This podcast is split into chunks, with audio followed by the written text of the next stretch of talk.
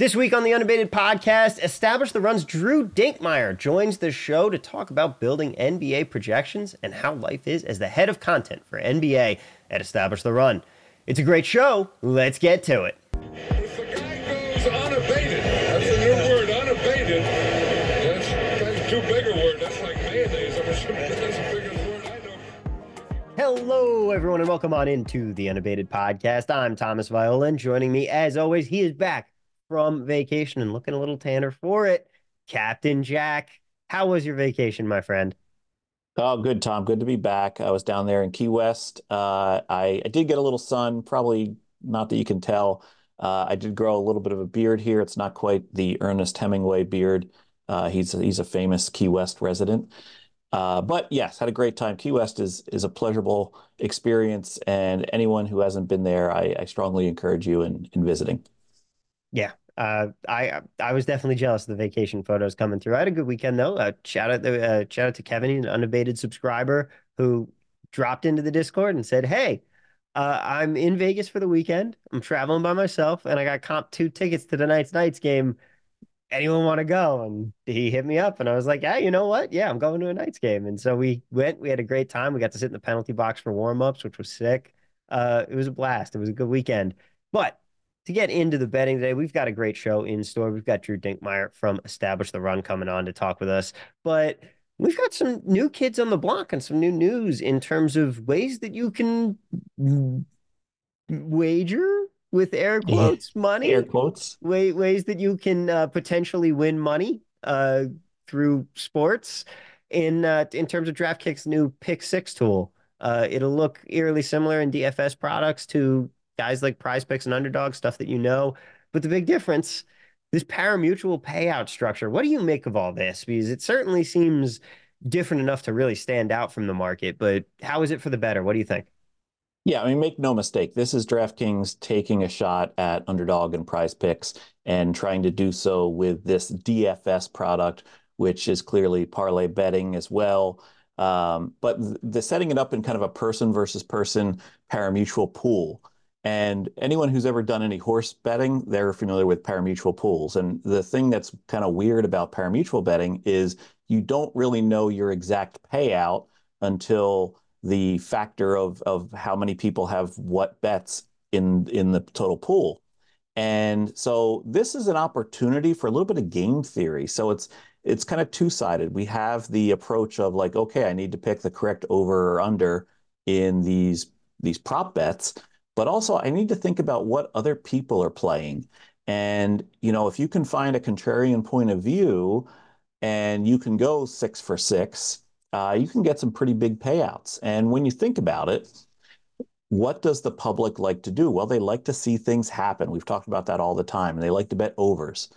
And so, if you're more of a contrarian unders type person, you might find some value in using pick six. Uh, trust me, we've been kind of thinking about this internally for a while. We got some cool stuff coming out related to DraftKings pick six at unabated for now, we've already created this uh, this pick six tool that is very similar to the uh, DFS tools that we've built for prize picks and underdog.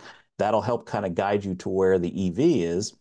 But also, um, you know, we got some more things coming out in the future about the game theory of it all. And I think it's an exciting thing. Anytime there's innovation in the market, whether it be for DFS or sports betting, uh, it's always worth looking into and kind of being a first mover into those situations. Yeah, for sure. You can spot the inefficiencies, spot the things that are new, and hopefully make a little cash. But today, Jack, we're here to talk about NBA projections. We're here to talk about work it establish the run. I'm excited to talk to Drew Dinkmeyer. It's going to be a good show. Should we get to it? Let's get to it. Then now, ladies and gentlemen, welcome on into the show. ETR Establish the Runs, head of NBA content, Drew Dinkmeyer. Drew, thank you so much for being with us here today. How have you been? How are you doing? I'm great. Uh, thank you so much for having me on. I'm excited to talk about uh, my role at ETR and, and betting on the NBA. Yeah, we are so excited to talk about it as well. I mean, one of the things we do a lot of one on one demos with people here. And one of the questions that I always get when they're using the unabated tools, they see the prop simulator and they go, Oh, what do I do for projections? Do I use uh, like, like, how do I get projections? And the number one answer is always, well, you should, if you want, the best, you're going to have to go to ETR because that is the gold standard. And I'm excited to dive into that today. Jack, it's going to be a fantastic conversation here. Yeah, you know, I've really been looking forward to having Drew on because uh, Establish the Run, ETR, they've done a great job of kind of working out this. Uh, they they have their feet on both sides of the line here. With it's a tremendous value to DFS players, and it's also a tremendous value to sports bettors who are playing player props. So, uh, Drew, first of all, let's dive into a little bit of your background.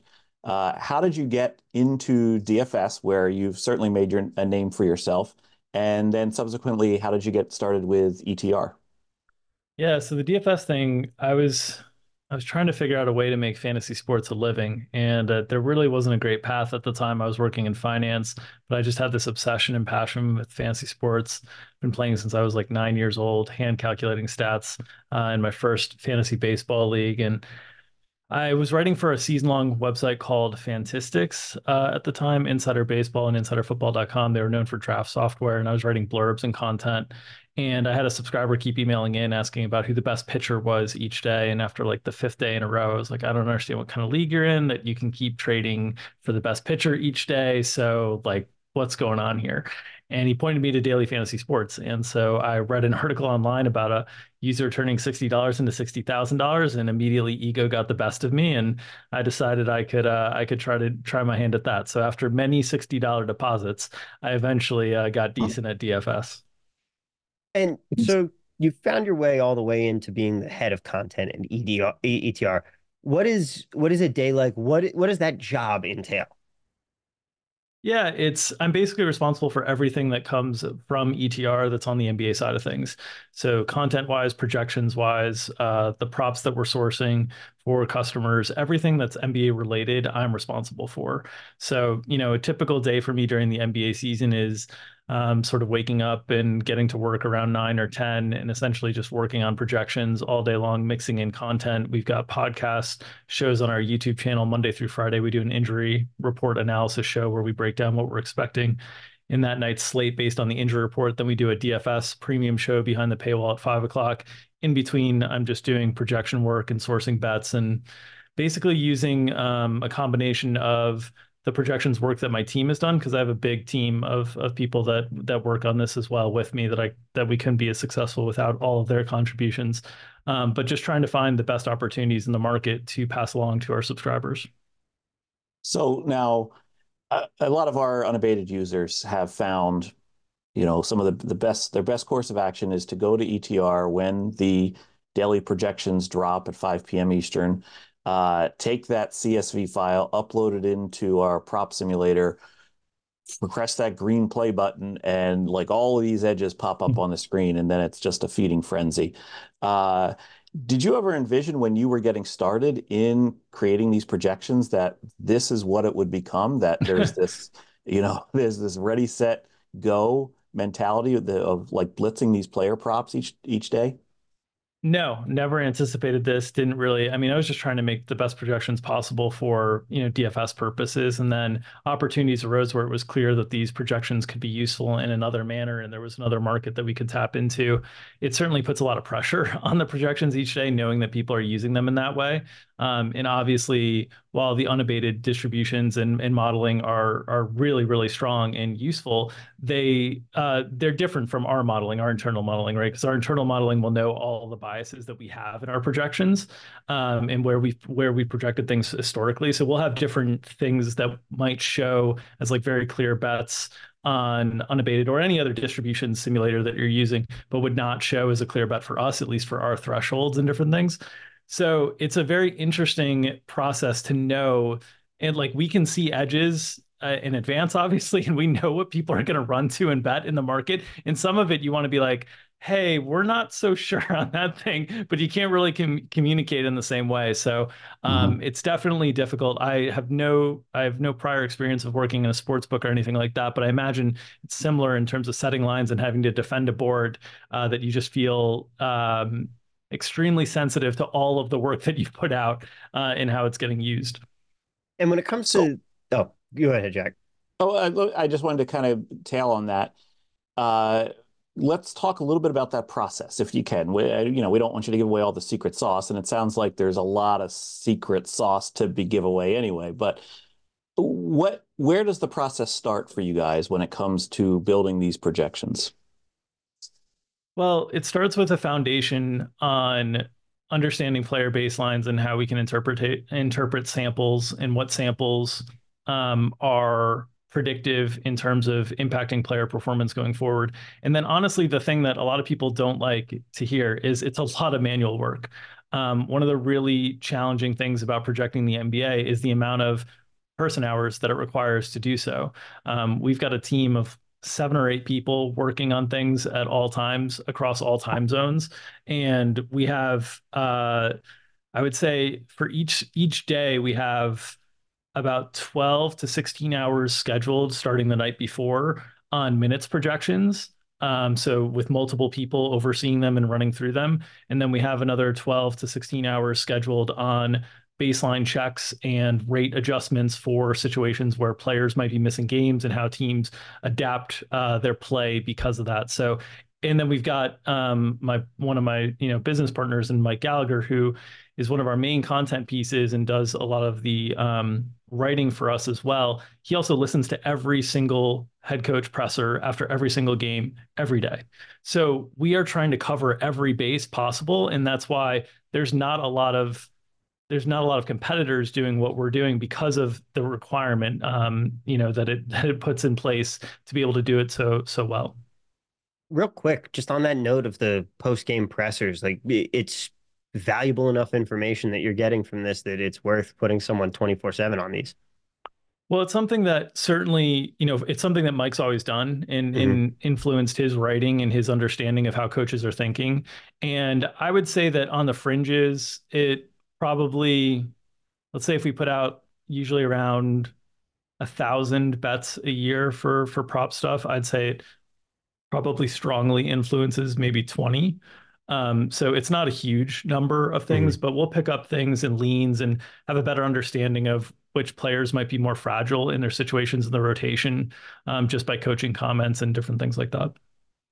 Now, uh, I'm sorry, go ahead, Tom. I, I was just going to ask in, in terms of uh, the difference between NFL and NBA projections and the art that goes into building them how, how much more difficult is it? Is it is it that more difficult is the term, or is it different? And is it a particular challenge that you have to deal with with the fact that the NBA is unique in you don't know what is going to go on with the lineup, and superstars could be announced out of a game out of the blue an hour before, and then all of a sudden you have to completely redo your projections.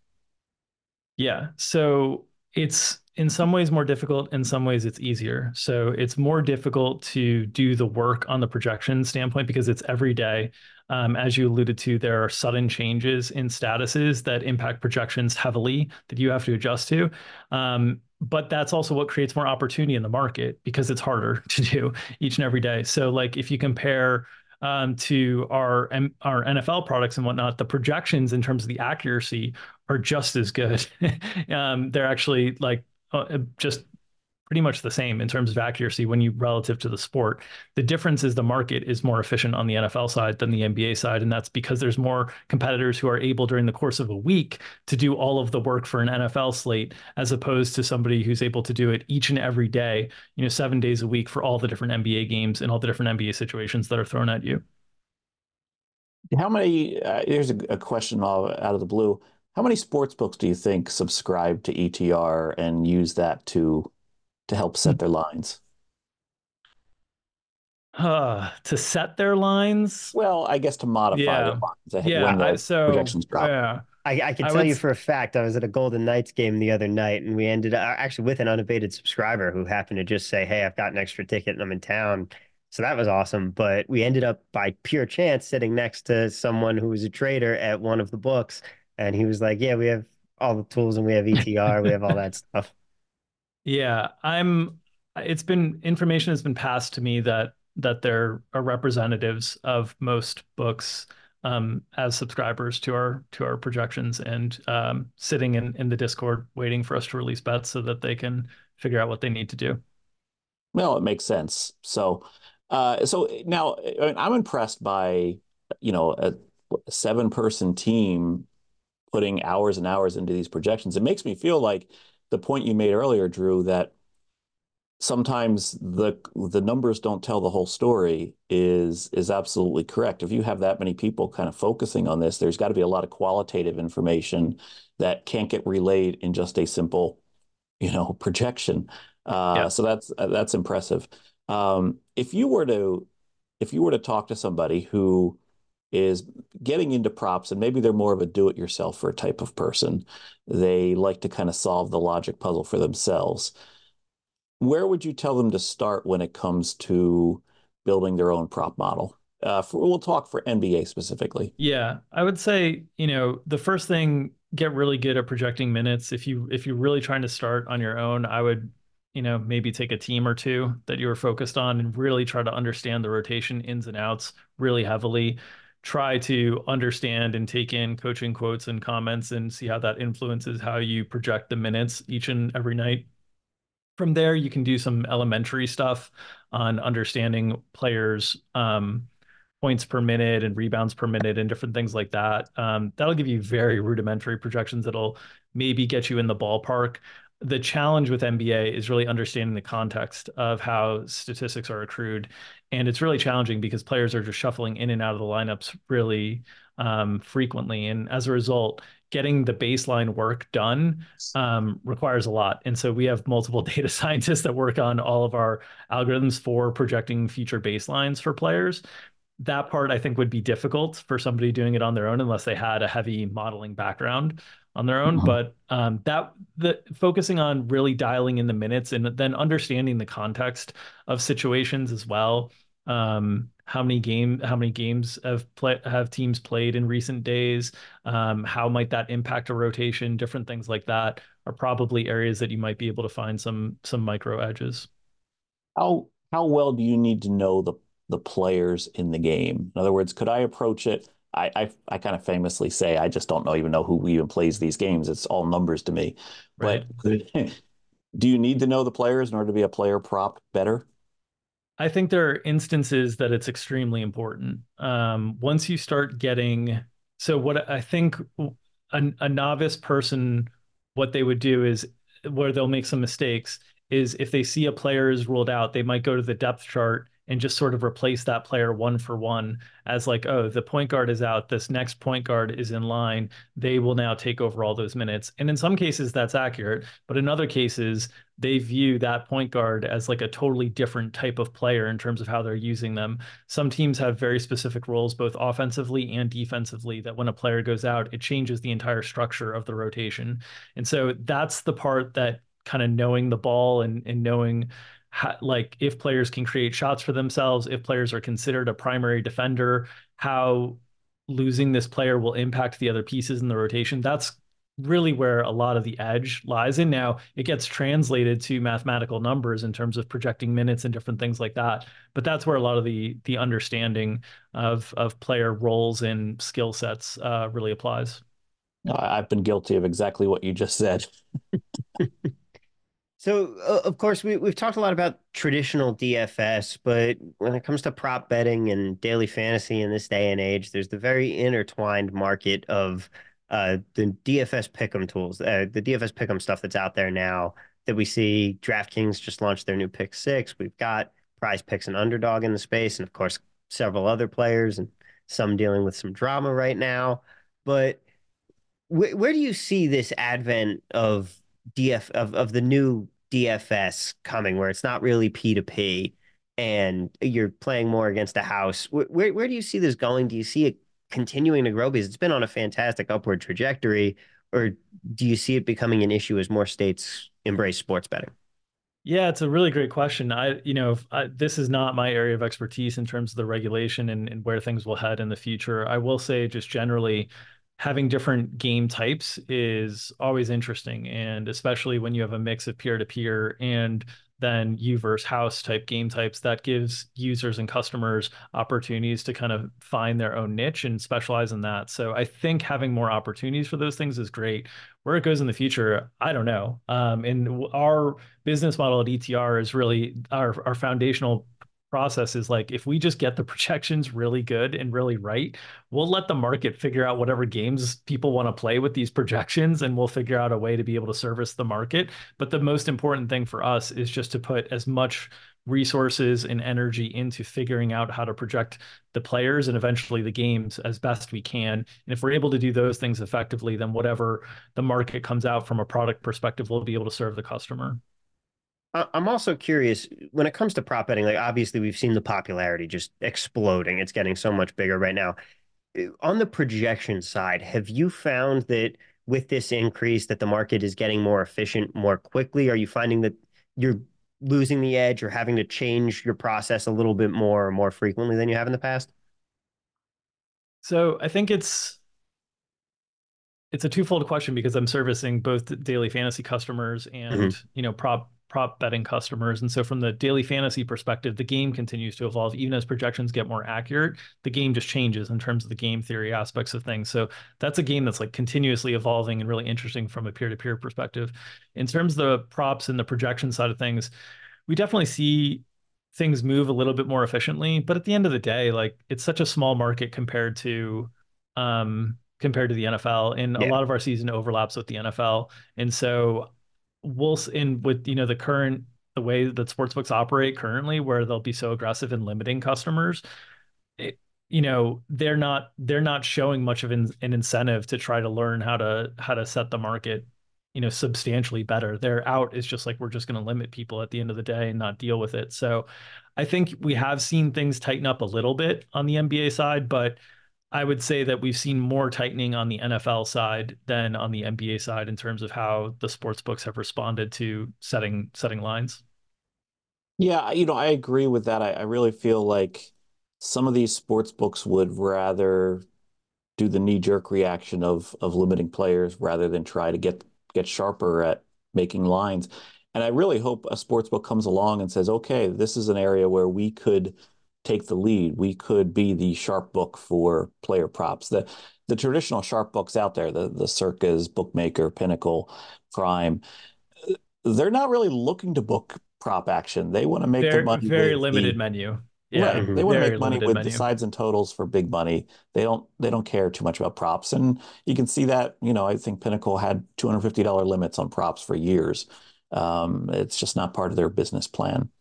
Uh, but I guess uh, that kind of leads to the other question of like, where do you see this going in terms of prop betting? Uh, you know, we we just talked about the innovation that's happening in the DFS space, the the quote quote DFS space. Can we see that same kind of innovation, do you think, in sports betting in traditional markets, or is everyone just going to, you know, same game parlay is where they've topped out on their their innovation? Yeah, I don't know. I hope so. I know that, you know, I'm sure they'll, it's the industry still quite young in the States, so I'm sure there will be some innovation over time. right now, we're still in this space where the sports books are kind of fighting for for property and and fighting for um, a user base and and as we're in that space we should hopefully see more innovation over time right? Because that's what eventually should attract new users to trying out different opportunities. So i'm hopeful. I think the more nuanced games the more new games that we get the more new opportunities to wager and invest um, the more there is an opportunity to find an edge early for people who are you know motivated by seeking out edges. So you mentioned investing there um, I, I, one of the things that I, I like about you, Drew, is that you're giving back. Uh, tell us about what the Welly Maker is.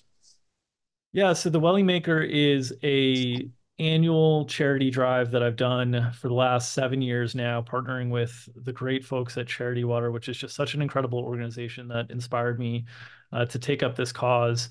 And they're an organization that is looking to eradicate the world's uh, water crisis, which there are a number of areas around the world that people just do not have access to clean drinking water. And the drinking water that they have um, ends up causing a lot of disease and shortens lifespan and also forces uh, young women out of uh, school simply because they are asked to go get water, which is oftentimes eight hours away for these for these people to just collect water for a few days. And so, um, Charity Water, 100% of all of the donations that go to Charity Water go directly to water projects. They have separate donors that cover all the overhead costs of their organization. So, any donation you ever make to Charity Water, you know it's going directly to a water project. Um, and so, I love that about them. And my whole thought process was, you know, I had really resonated with hearing the founder of Charity Water talk about how he had had this life of promoting in clubs and that's what he was doing before he founded charity water and he felt like he was just helping people with disposable income find ways to spend their disposable income and he wasn't really making an impact on the world. And that really resonated with me who was yeah. playing daily fantasy sports for a living and also providing content and analysis and projections for those who wanted to use disposable income to entertain themselves. And so i wanted to find a way to you know leave my mark and make an impact in the world. And thankfully um, the community is really risen up with me. Uh, the first year I did this, I was just hoping to raise $10,000, which at that time was the cost of a water project, the estimated cost of a water project. And I raised that within two days of launching the campaign. And so I, I realized that there was more to this community in terms of people who wanted to give, who wanted to support this mission. And so we're seven years strong now. We've raised just under $700,000 in total. My goal is eventually to raise over a million dollars for clean water. And then we'll see where we go from there. But the whole idea for me was I was fortunate enough to win one of these DraftKings Milly Makers, and it changed my life. And so I'd like to be able to find a way uh, to put that money back into changing a bunch of other people's lives. Yeah. Uh, look, there's a lot of people that have made a lot of money from the sports betting slash DFS slash advantage gambling, and it's not a career that really contributes to society. And a lot of us have this layer of guilt uh, of of not having contributed enough. Uh, and this is one way to to alleviate some of that guilt. Yeah. To be honest with you, and uh, I applaud you for starting this initiative among uh, the the the crowd you're in, and I think there's um, I, I think there needs to be more of it. And uh, so, uh, Drew, I appreciate that, and I hope I can replicate it down the line as well. I appreciate the the warm comments there. Yeah, that is absolutely fantastic. Do you um do you have a link that people can go to? I'll uh, we'll be sure to throw in the description of the episode as well. Yeah, so if you um if you go to charity water charitywater.org um and then I believe it's slash Drew Dinkmeyer. I'll find it right here. Um charitywater.org slash Drew dash Dinkmeyer. Um, you can find kind of my donation page. The Welly Maker just runs during the football season, but you can give via that page and it would be accredited to the lifetime amount that we've raised uh, through, but it wouldn't go to the specific Welly Maker campaign that's closed for this year and we'll reopen Welly Maker 8 next uh, September, but it would still count to the lifetime contribute contributions that we've been making uh, towards a dent in the world's water crisis. Awesome. Yeah, if anybody wants to go and give some of that cash back, I'm sure I'm sure many of the people listening here have been made a lot of money by you, Drew, over the years with these NBA projections here. If anyone does want to donate, we will have a link to that description. Yeah, to link to that site in the description of this video here. And Drew, thank you so much for the time today. It was a fantastic conversation. We really appreciate having you on. Yeah, thank you guys so much for having me on. All right. Well, that is going to do it for us here. Again, Drew, thank you so much for the time. Jack, it has been fantastic as always. You guys can catch Drew and all of his work on Twitter at Drew Dinkmeyer. And of course, over at Establish the Run, your go to source for projections. They're the ones that I bet with through football season and the NBA season um, because I am simply nowhere near able to make my own numbers like that. And you guys do a fantastic job. So thank you so much. Of course, you guys can check out unabated.com as well. You know the drill. If you like the podcast, leave a five star rating, leave a review, tell your friends. If you didn't like the podcast, tell your enemies, trick them into listening to us instead. We appreciate you being here. We will be back next week. But for now, that is going to do it. Best of luck, everybody, and let's cash some tickets.